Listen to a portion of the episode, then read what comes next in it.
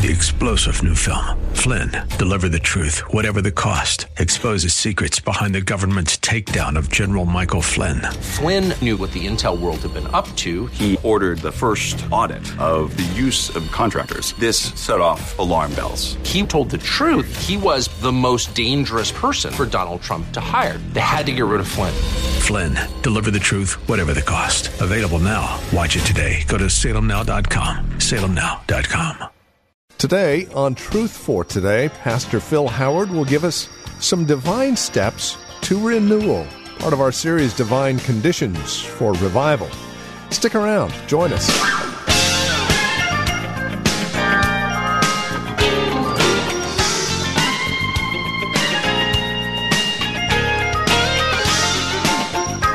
Revive us, O Lord.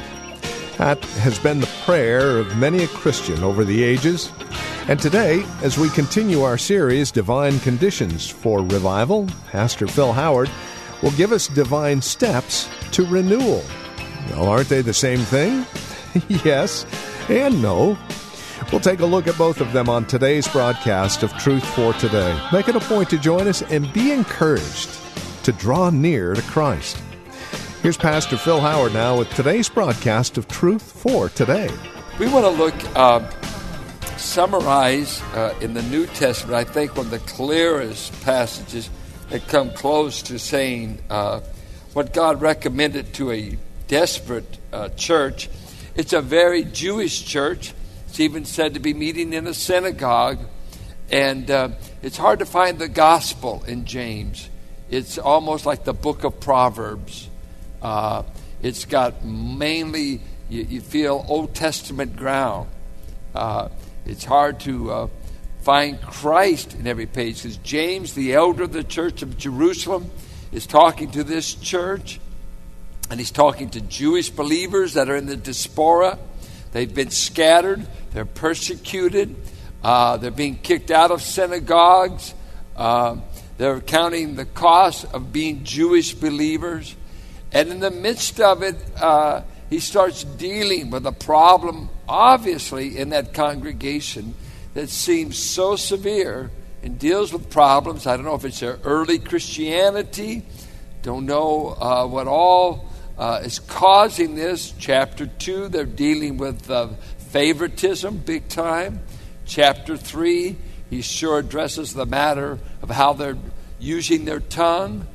Uh, he deals with the issue of pride and solving, obviously, issues between believers on either heavenly wisdom or earthly wisdom.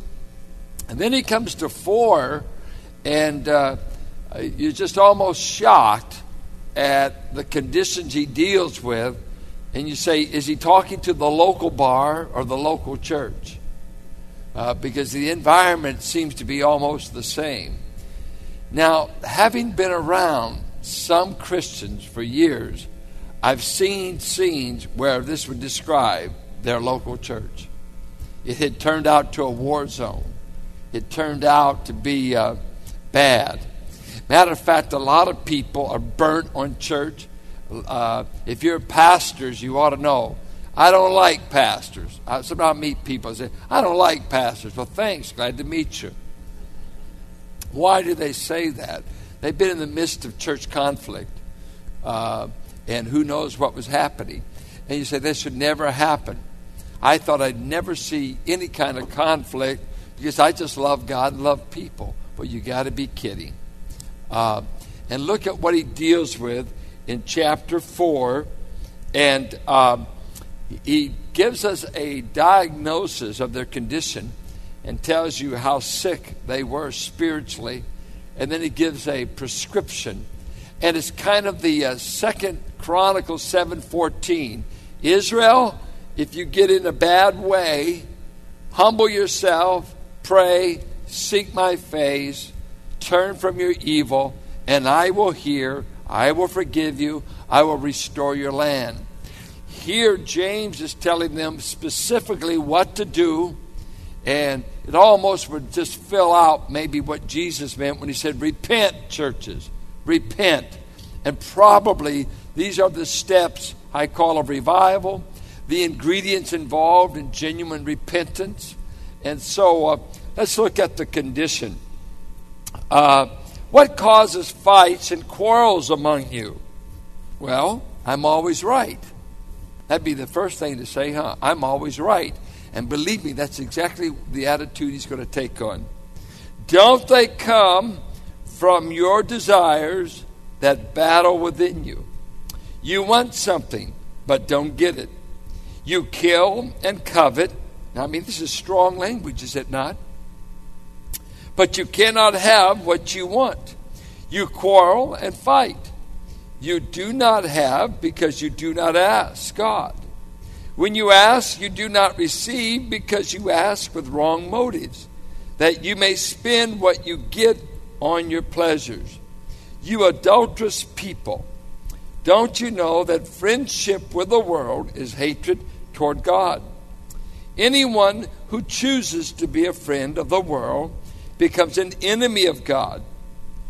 Or do you think Scripture says, without reason, that the Spirit, and I would take this to be capital S, the Holy Spirit, He caused to live in us envies intentionally. And then he begins to describe the path back, how to get over this condition. First of all, the condition a quarreling, fighting church. Did you know there is a quarrelsome nature in every one of us? Did you know the sin nature is incorrigible?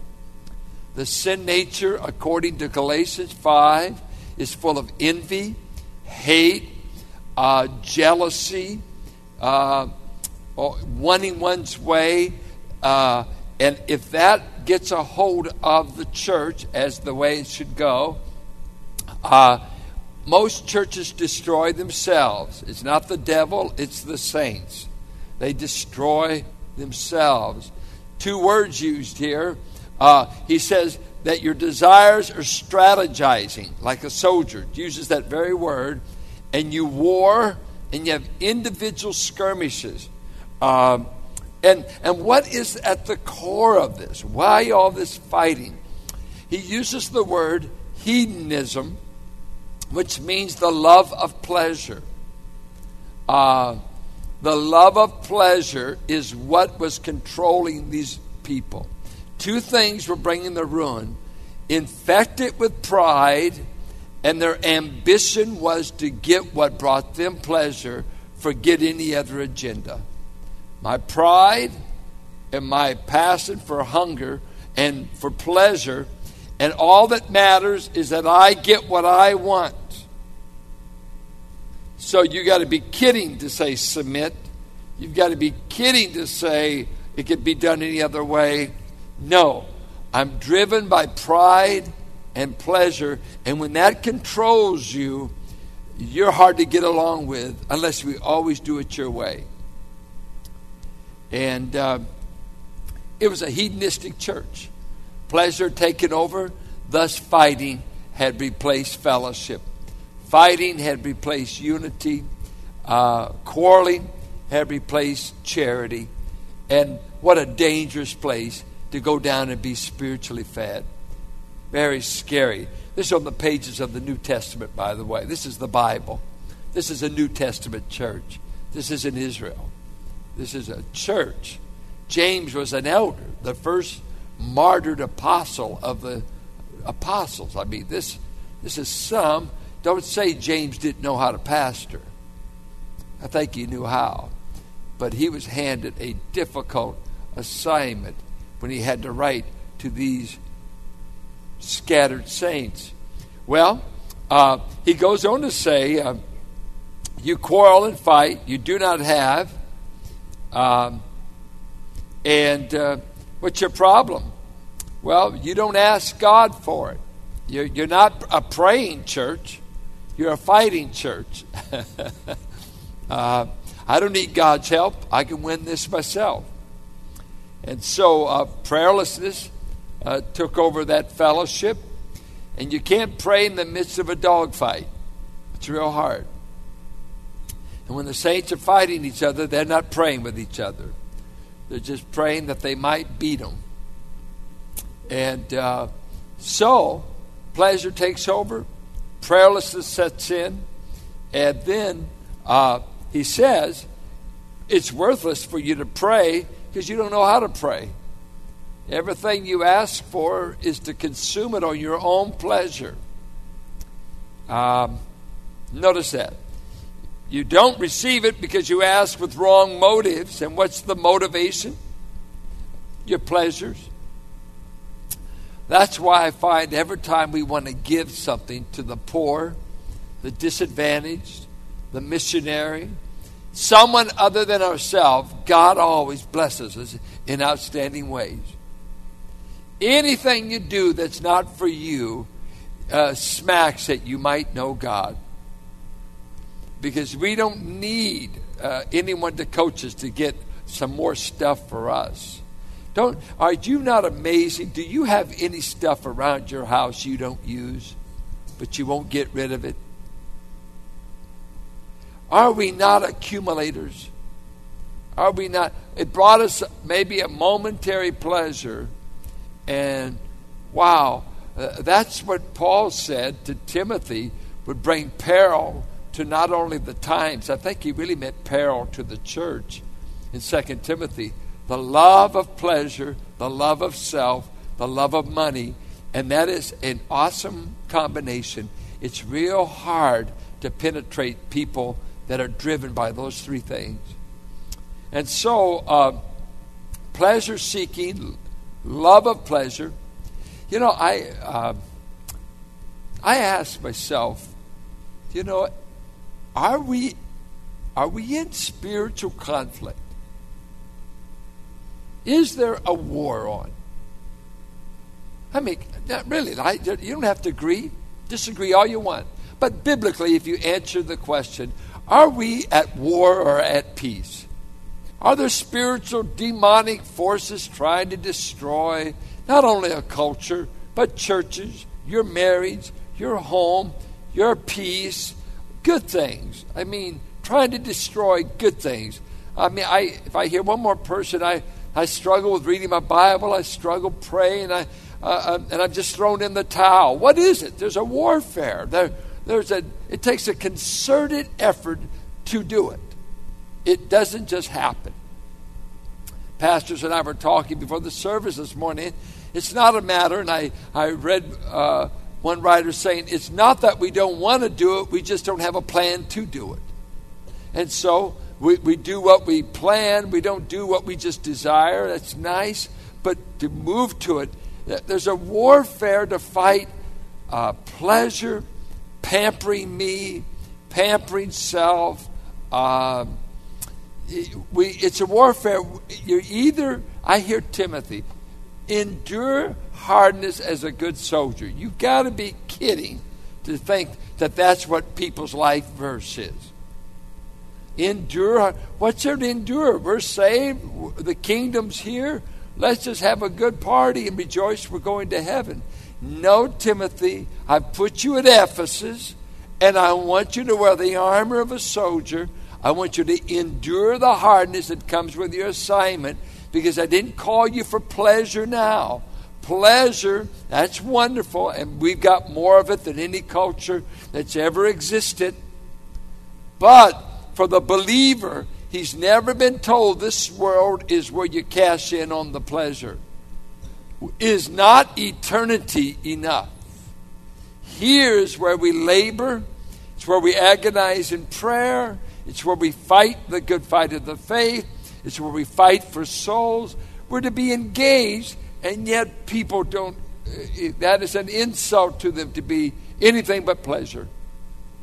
I mean, tonight, more of our people are watching TV because they're tired. If we drop all church, Americans will stay tired. It ain't the fault of the church, you're tired. No, no. This world has got us running faster than we've ever wanted, commuting, kids, take this, that. Just take God out of the whole thing. A lot of Americans are tired with more pleasure and fighting for time to spend their money. So, what a day. What a day we face. And so he says, uh, in the midst of this, a self seeking church, God doesn't hear the prayers of them because they don't have his priorities nor his agenda. He goes on to say, they've become unfaithful to God, and he uses strong Old Testament language. Isaiah 54 calls Israel the unfaithful wife of God. Jeremiah 3, he compares her to an animal in heat that will run after any other beast. And he said, You were my wife I beget you in the wilderness. I betroth my love to you. And now you are as an animal in heat for all of the gods around you. You are my unfaithful wife. Strong language. It may offend your ears, but it's the language God chose.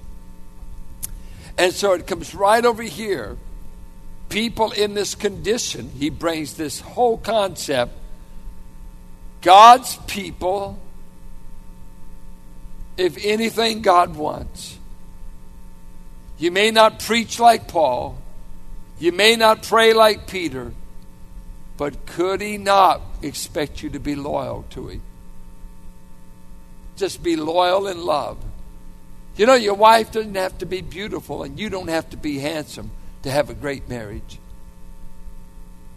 Loyalty will go a lot further than sex, and it will go a lot further than beauty loyal love. And he says to this church, You have become my adulterous people. You are being unfaithful to me. And uh, he uses a magnificent language. It's a difficult verse to translate.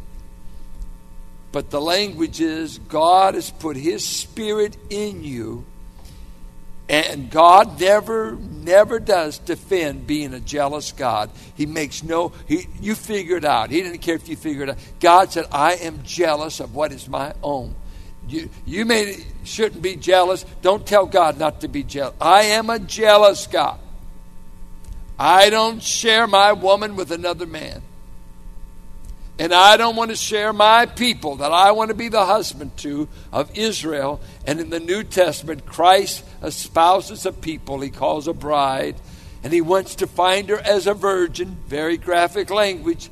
He doesn't want her to be violated before the wedding. And he says, You are giving up pure devotion, pure loyalty to me by these attitudes. The self seeking, this quarreling, this fighting, this selfish praying, you've now put yourself in a category of an unfaithful bride. Powerful language. If you ever read Jeremiah 3, Ezekiel 16, Isaiah 54, when you read the Old Testament language, it is uh, graphic. It's heartrending when you read Ezekiel 16. And it is all of the betrayal of a woman that leaves God like Gomer left Hosea. Uh, what a serious condition. How do you get an unfaithful church ever right with God? How do you get a quarreling church right with God? How do you give a pleasure seeking people right with God? Well, James uses about 10 aorist imperatives. I mean, if you love imperative preaching, James is full of it. And an aorist is like punctiliar action. I'm commanding you to do it. Do it now. And he begins to rattle off one thing after another. He first of all says, God is always drawn to the humble. And here we go back to Second Chronicles. Look what he says. God gives more grace but to whom? Who does God give His grace? He gives it to the humble. He opposes the proud, and that's the pleasure seeking, self centered person. But He gives grace to the humble. And then He begins the series of commands and have submit yourselves then to God. Uh, I think the most manifest evidence of a person right with God is a submissive spirit. Submissive spirit. I don't know where you get it. I've seen beat down people, but that's not submission. That's that they've been conquered, they've been consumed, they've been run over. But a submissive spirit should be found in strong people because its submission biblically is a voluntary attitude. It's never forced on you. It's a voluntary attitude. Uh, that's why I, I, I, have grown a little weary of always uh, thinking submission is a woman's word. No, no, it's a Christian word for men and women. The women aren't the only one. Men are to be. You younger men, submit to the elders. You young bucks, 1 Peter 5, submit. You men, submit to God as a result of spirit filling. It's a powerful word. You can only do it in the power of the Spirit to really do it. You can't do it on your own because your pride won't let you do it. But God says, I'm drawn, I'm drawn, I'm drawn. Anytime people humble themselves under my mighty hand, I will intervene and change them. He said in Chronicles, he said all the way through the Old Testament, he says, Your problem tonight be is you're too proud to change. You're too proud to want, I, am fine like I am. Don't mess with me. I'm not like them, and I don't want to be any different. You won't be. You'll get worse. But if you want to be the clay in his hands, and you want to humble yourself and to imagine that you could be more than you are being, God says, I'm inclined to you. And what will come about as a manifestation of that humility is, I'm going to submit to you, Lord. Whatever you say, I'm going to, I'm going to yield my life to it. A submissive spirit. Uh, the very thing that brought Christ. He came to do whose will? His Father's will. It's a good thing to ask yourself do you think you're submissive?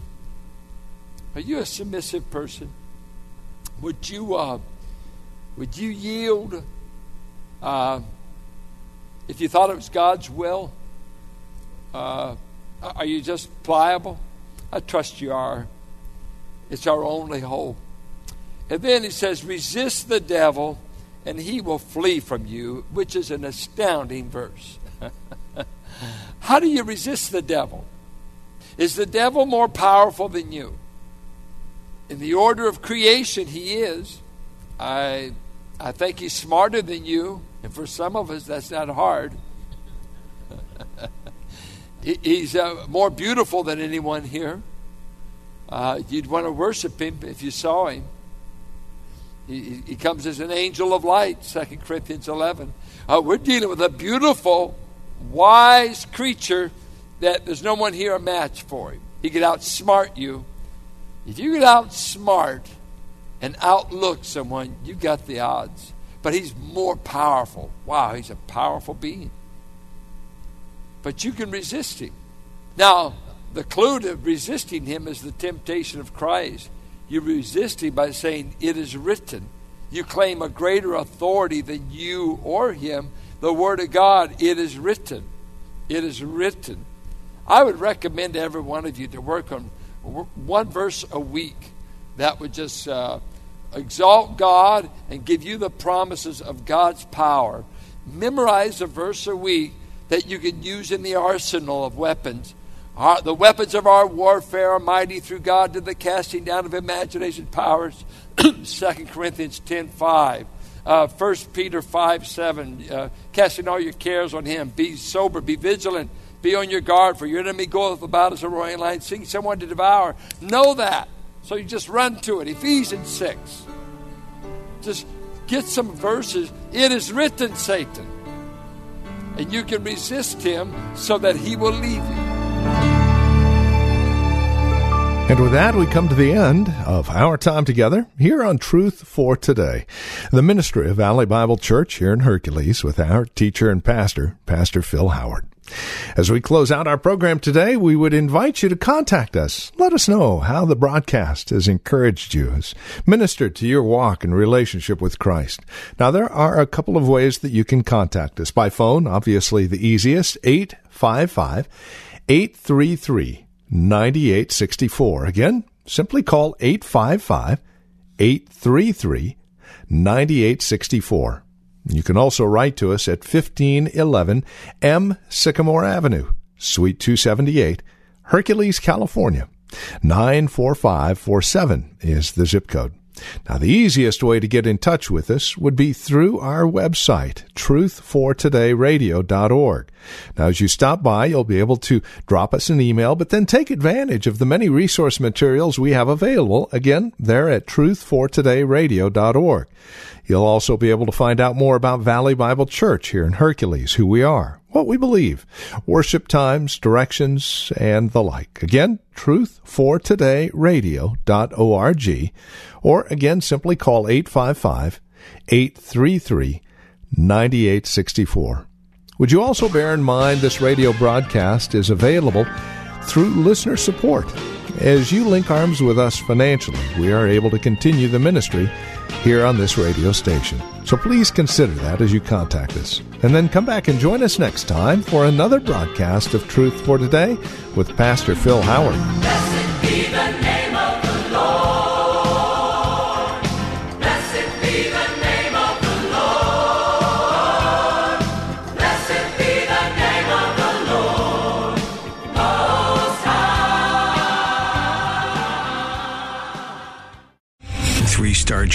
Michael J. Flynn, head of the Pentagon Intelligence Agency, knew all the government's dirty secrets. He was one of the most respected generals in the military. Flynn knew what the intel world had been up to. He understood its funding. He ordered the first audit of the use of contractors. This set off alarm bells. The explosive new documentary, Flynn, Deliver the Truth, Whatever the Cost, uncovers the facts behind this scandal. Flynn told the truth. He was the most dangerous person for Donald Trump to hire. I find out the worst enemy that I'm going to face in my life is right here in America. They took my assessment and they wanted me to change it. And I was like, I'm not changing it. They had to get rid of Flynn. With in depth interviews, archival footage, and never before seen personal records of the man behind the headlines. I just felt like I was drowning. Flynn, deliver the truth, whatever the cost. Available now. Watch it today. Go to salemnow.com. Salemnow.com.